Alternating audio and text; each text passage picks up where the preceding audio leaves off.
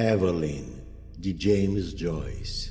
Estava sentada à janela vendo a noite invadir a avenida. Sua cabeça inclinava-se contra as cortinas e em suas narinas estava o cheiro de cretone empoeirado. Estava cansada. Poucas pessoas passavam.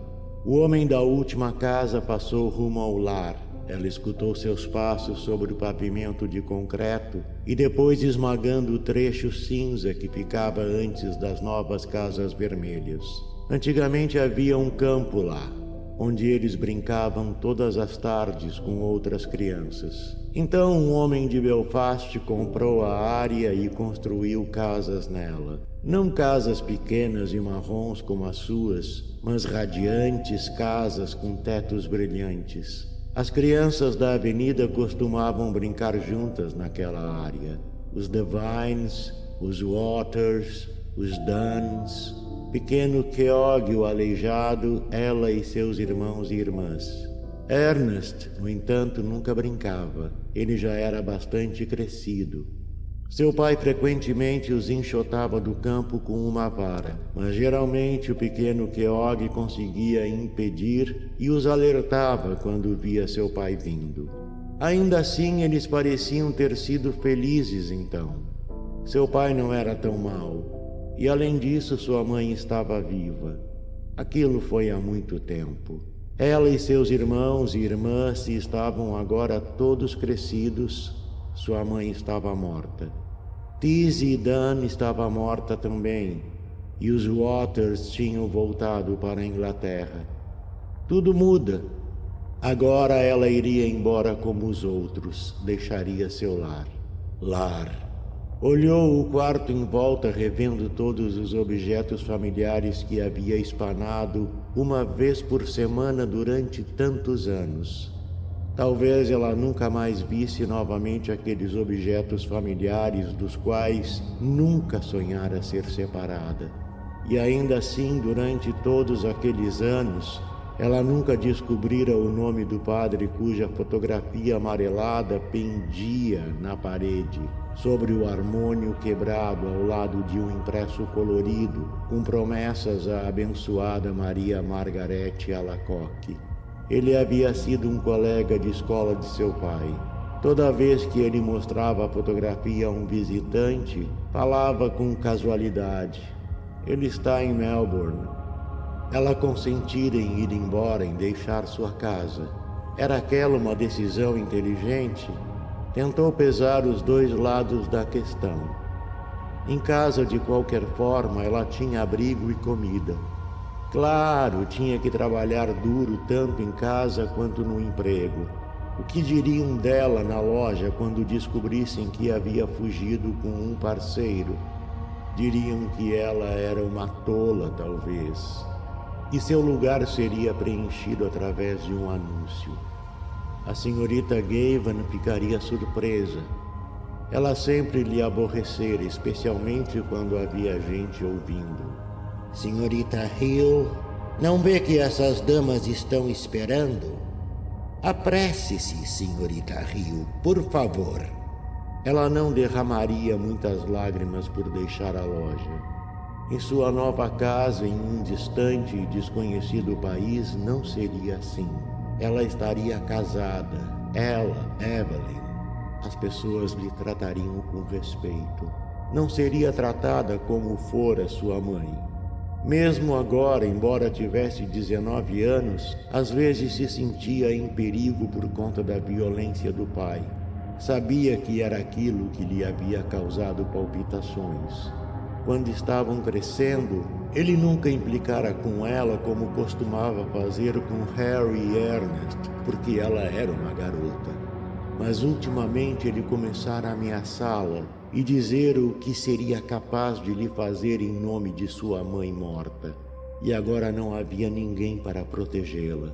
Ernest estava morto e Harry, que vivia na igreja trabalhando com ornamentos, estava sempre em algum ponto distante do país.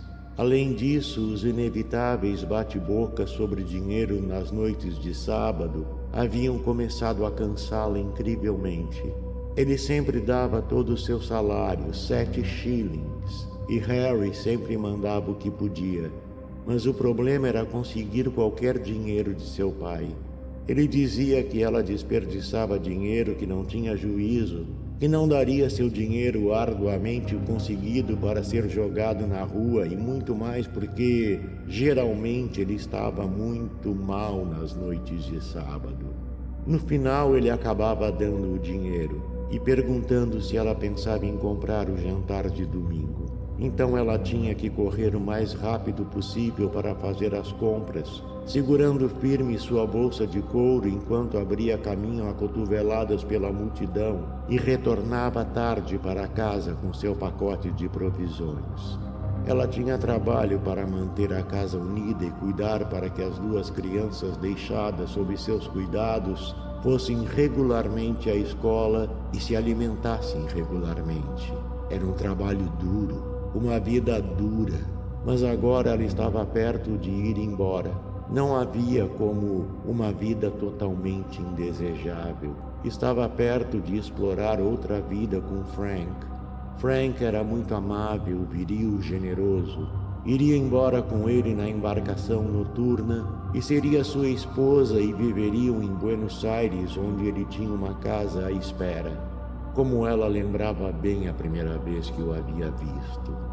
Ele estava alojado em uma casa na estrada principal que ela costumava visitar. Parecia há poucas semanas.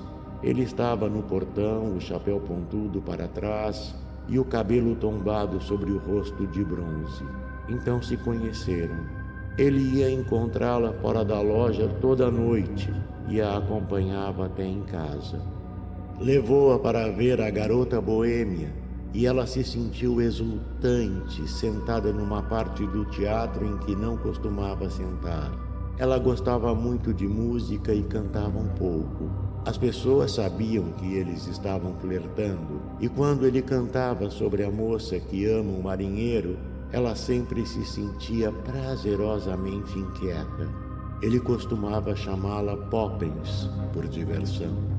No começo tinha sido excitante para ela o simples fato de ter um amigo, de modo que começou a gostar dele. Ele contava histórias de países distantes. Começara como empregado de convés ganhando um pound por mês num navio da Allan Line, que ia ao Canadá. Contou-lhe os nomes dos navios em que esteve e os diferentes serviços que fizera. Navegara pelo Estreito de Magellan e contou-lhe histórias dos terríveis Patagônios. Disse que assentou em Buenos Aires e tinha voltado ao antigo país apenas para umas férias. Claro, o pai de Evelyn descobrira o caso entre os dois e proibiu a filha de falar com Frank. Eu conheço esses caras marinheiros, ele disse. Certo dia ele brigou com Frank e depois disso ela tinha que encontrar seu amor secretamente. A noite se aprofundou na avenida. O branco das duas cartas em seu colo ficou indistinto. Uma era para Harry, a outra para o seu pai. Ernest tinha sido seu preferido, mas também gostava de Harry. Seu pai estava envelhecendo, ele sentiria sua falta. Às vezes ele podia ser amável, não fazia muito tempo, quando ela estivera de cama por um dia, ele lera uma história de fantasma e fizera torradas. Num outro dia, quando sua mãe era viva, eles foram todos para um piquenique na colina House. Lembrava do pai mexendo no chapéu da mãe para fazer as crianças rirem. O tempo estava se esgotando, mas ela continuava sentada à janela, dobrando a cabeça contra a cortina da janela, inalando o cheiro de cretone empoeirado. De algum lugar da avenida ela podia ouvir um órgão tocando. O ar lhe era familiar. Estranho que ele retornasse exatamente naquela noite para lembrá-la das promessas à mãe, a promessa de manter a casa unida o máximo que pudesse. Lembrava da última noite da mãe doente ela estava novamente no quarto escuro, no outro lado da sala, e lá fora podia ouvir um melancólico som da Itália. O tocador do órgão tinha sido mandado embora e deram-lhe seis pés. Lembrava do pai aprumando-se de volta ao quarto. Malditos italianos vindo até aqui. Enquanto meditava, a comovente visão do estado da mãe acabou por enfeitiçar o seu ser. Aquela vida de sacrifícios triviais encerrando-se na loucura final. Arrepiou-se ao ouvir novamente a mãe pronunciar com uma insistência ridícula: Derevão serão, Derevão serão. Ergueu-se em um repentino impulso de terror. Escapar. Tinha que escapar. Frank a salvaria. Ele lhe daria a vida, talvez amor também. Ela queria viver. Por que tinha que ser infeliz? Tinha direito à felicidade. Frank a envolveria nos braços. Ele a salvaria. Ela estava no meio da multidão em movimento no porto de North Wall. Ele segurou sua mão e ela sabia que ele estava lhe falando, dizendo repetidamente algo sobre a passagem. O porto estava cheio de soldados com malas marrons. Através das amplas entradas dos barrancos, ela vislumbrou o preto da embarcação que estava ao lado do muro do cais. Não respondeu nada. Sentiu a face pálida e gélida, e do labirinto de seu sofrimento rogou a Deus para lhe indicar o caminho, para mostrar qual era sua missão. A embarcação soltou na névoa um silvo triste. Se ela partisse, amanhã estaria no mar com Frank navegando rumo a Buenos Aires. Suas passagens estavam reservadas. Seria possível a ela voltar atrás depois de tudo o que ele tinha feito? Seu sofrimento despertou uma náusea em seu corpo e ela continuou movendo os lábios em uma fervorosa e silenciosa prece.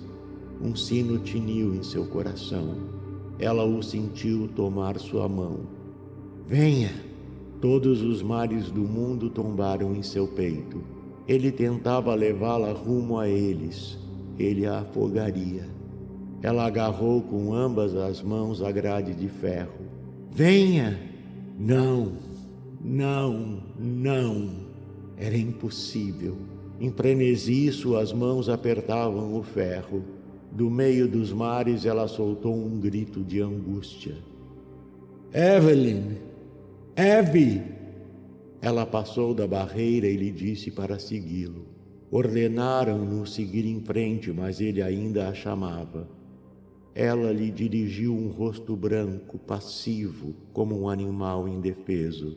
Seus olhos não davam nenhum sinal de amor ou despedida ou agradecimento. Do narrador. Carlos Eduardo Valente é ator, diretor de teatro, dublador, narrador de audiobooks e também formado em psicologia. 65 anos de vida bem vivida e cheio de histórias para contar mas prefere contar e interpretar as histórias dos outros. Até tenta escrever um pouco, mas não tem a disciplina necessária como tem nessas outras áreas citadas. Depois de morar 20 anos em Porto Alegre, voltou a Pelotas, onde se formou em psicologia. Morou em São Paulo um bom tempo e agora mora em Florianópolis, para onde voltou depois de 13 anos longe da ilha. Sempre na batalha por novos desafios. Também brinca com fotografia e edição de vídeos, porque viver é bom demais. Contato carlão50 gmail.com